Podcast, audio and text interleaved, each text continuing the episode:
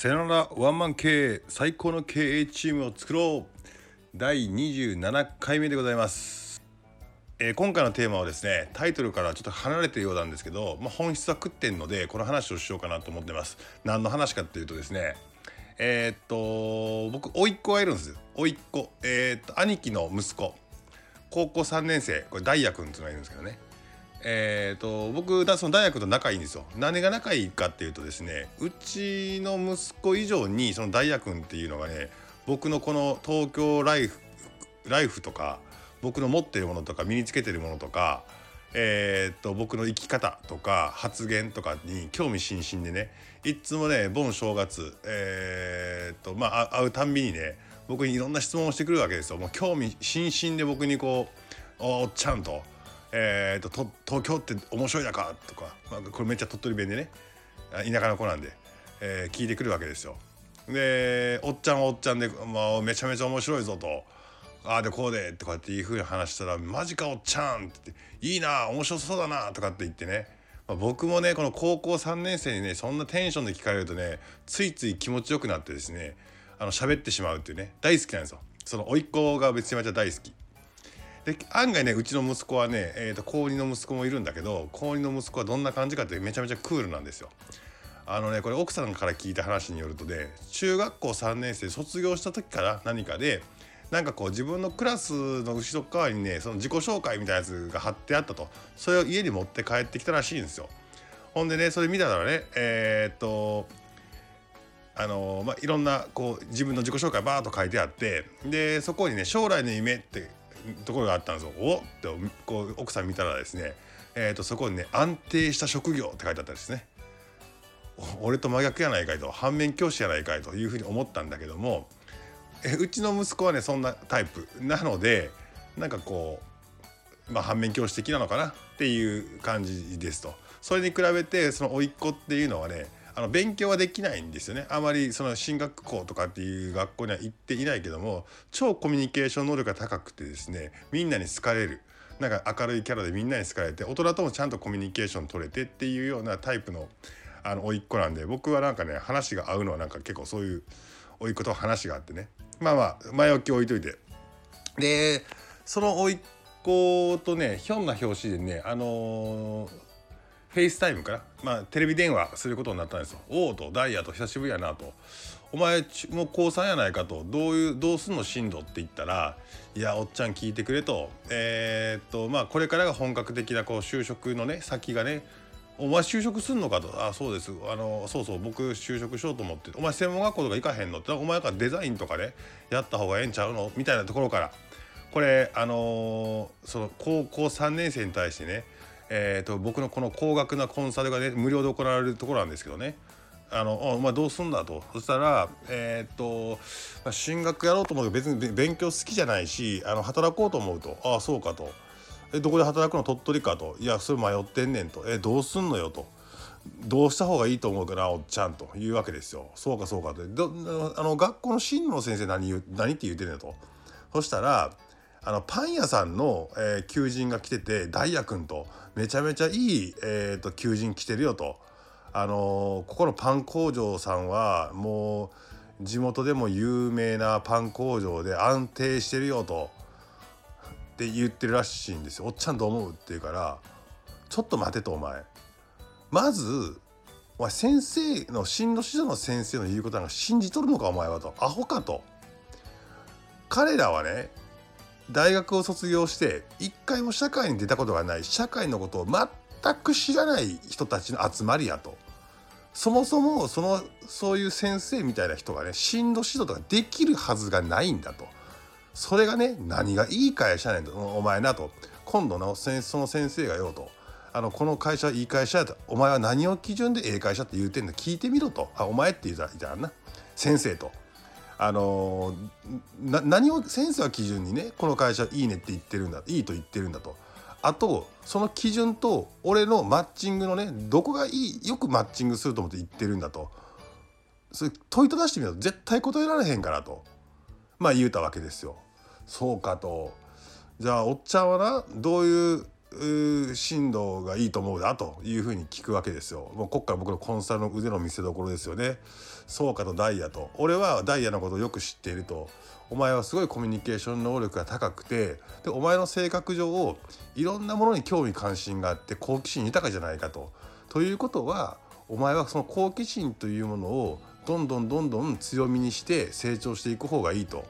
そしたらなとまずはなどうするかでも確かにお前は学がないと学がないけどこのこの世の中これからは学歴ではないと。生きていく力だと。そういった時に確かにお前の今の学力では大学行かれへんかもしれない。行きたい専門手に職つける専門学校とかっていう手もあるけどもなんか夢中になるものもない。そうかそうかと分かったぞと。そしたらなお前おっちゃんの言う通りするかと。えどういうことだおっちゃんって言うからね。教えてやったんですよ。そうかまず東京出てこい。ほんでえー、っと僕のね知り合いのね銀座のねママのところで働けと,、えー、っとボーイ生と。給料は安いと。めちゃめちゃ安いと。その代わりおっちゃんの仕事ちょっと手伝うかと。まあまあ手伝うのもいいんですけど、まあ、ずっとねその、まあ、まずとりあえず銀座で働けと。そしたらもうなどういうことっていうわけですよ。あのなと。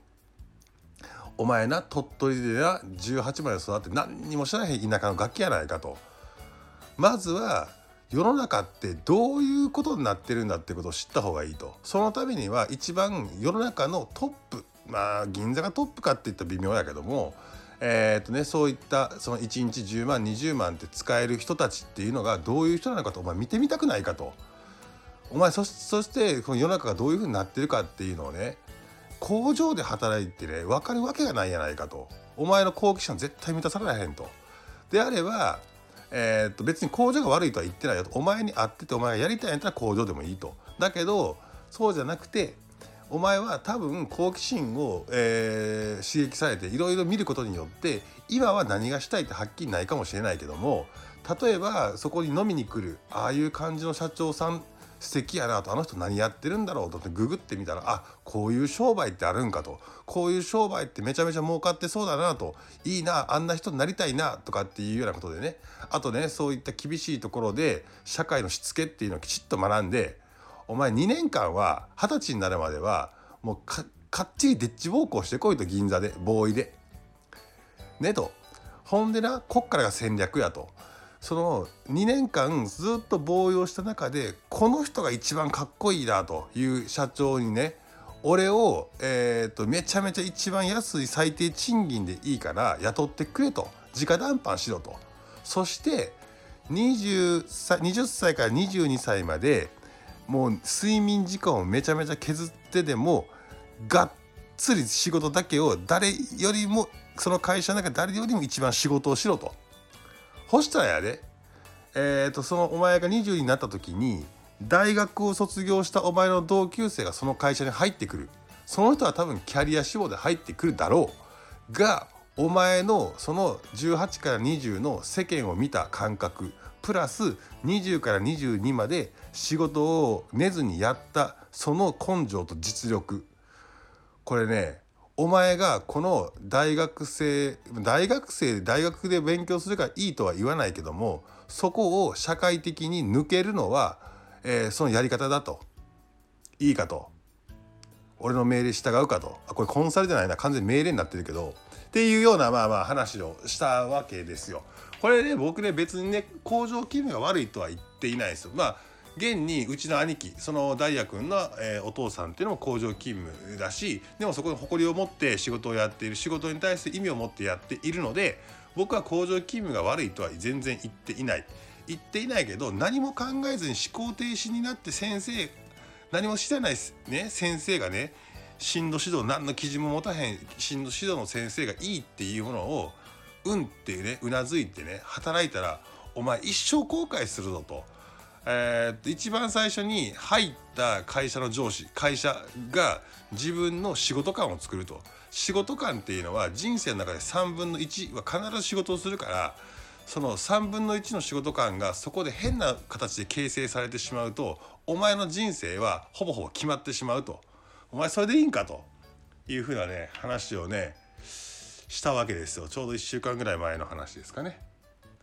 えー、とでもね本当おかしいなと思ってまあなんかちょっと今日ふつふつと怒りが込み上げてくるんですけどあの進路指導の先生ってほんまね何をもっていい会社って言うてんだろうなと思ってるっていうのが怒りの一番ですよね。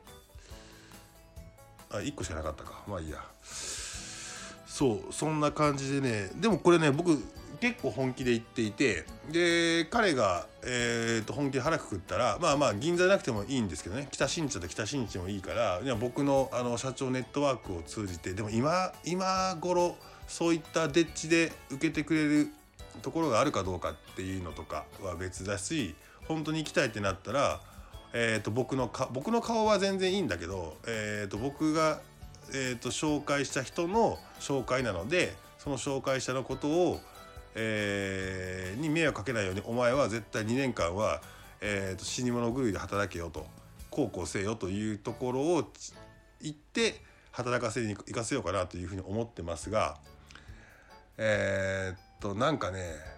特にこのね田舎っていうのは情報量が少ないから進路を選ぶ時にもすっげえ情報量少ないですよね。うん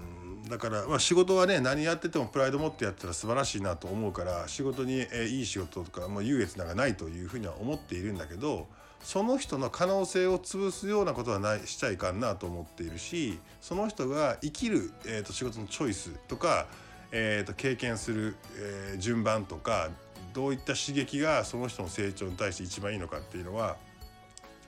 あるなと思っていて、えーとまあ、自分自身も、まあ、一番最初に入った会社もう放任主義でもう完全に僕も好き放題やってたし自由に全部やらせてくれたんでまあそこが良かったなというふうに思っているし本当に仕事何にも何にも指示はされたけど無視してたし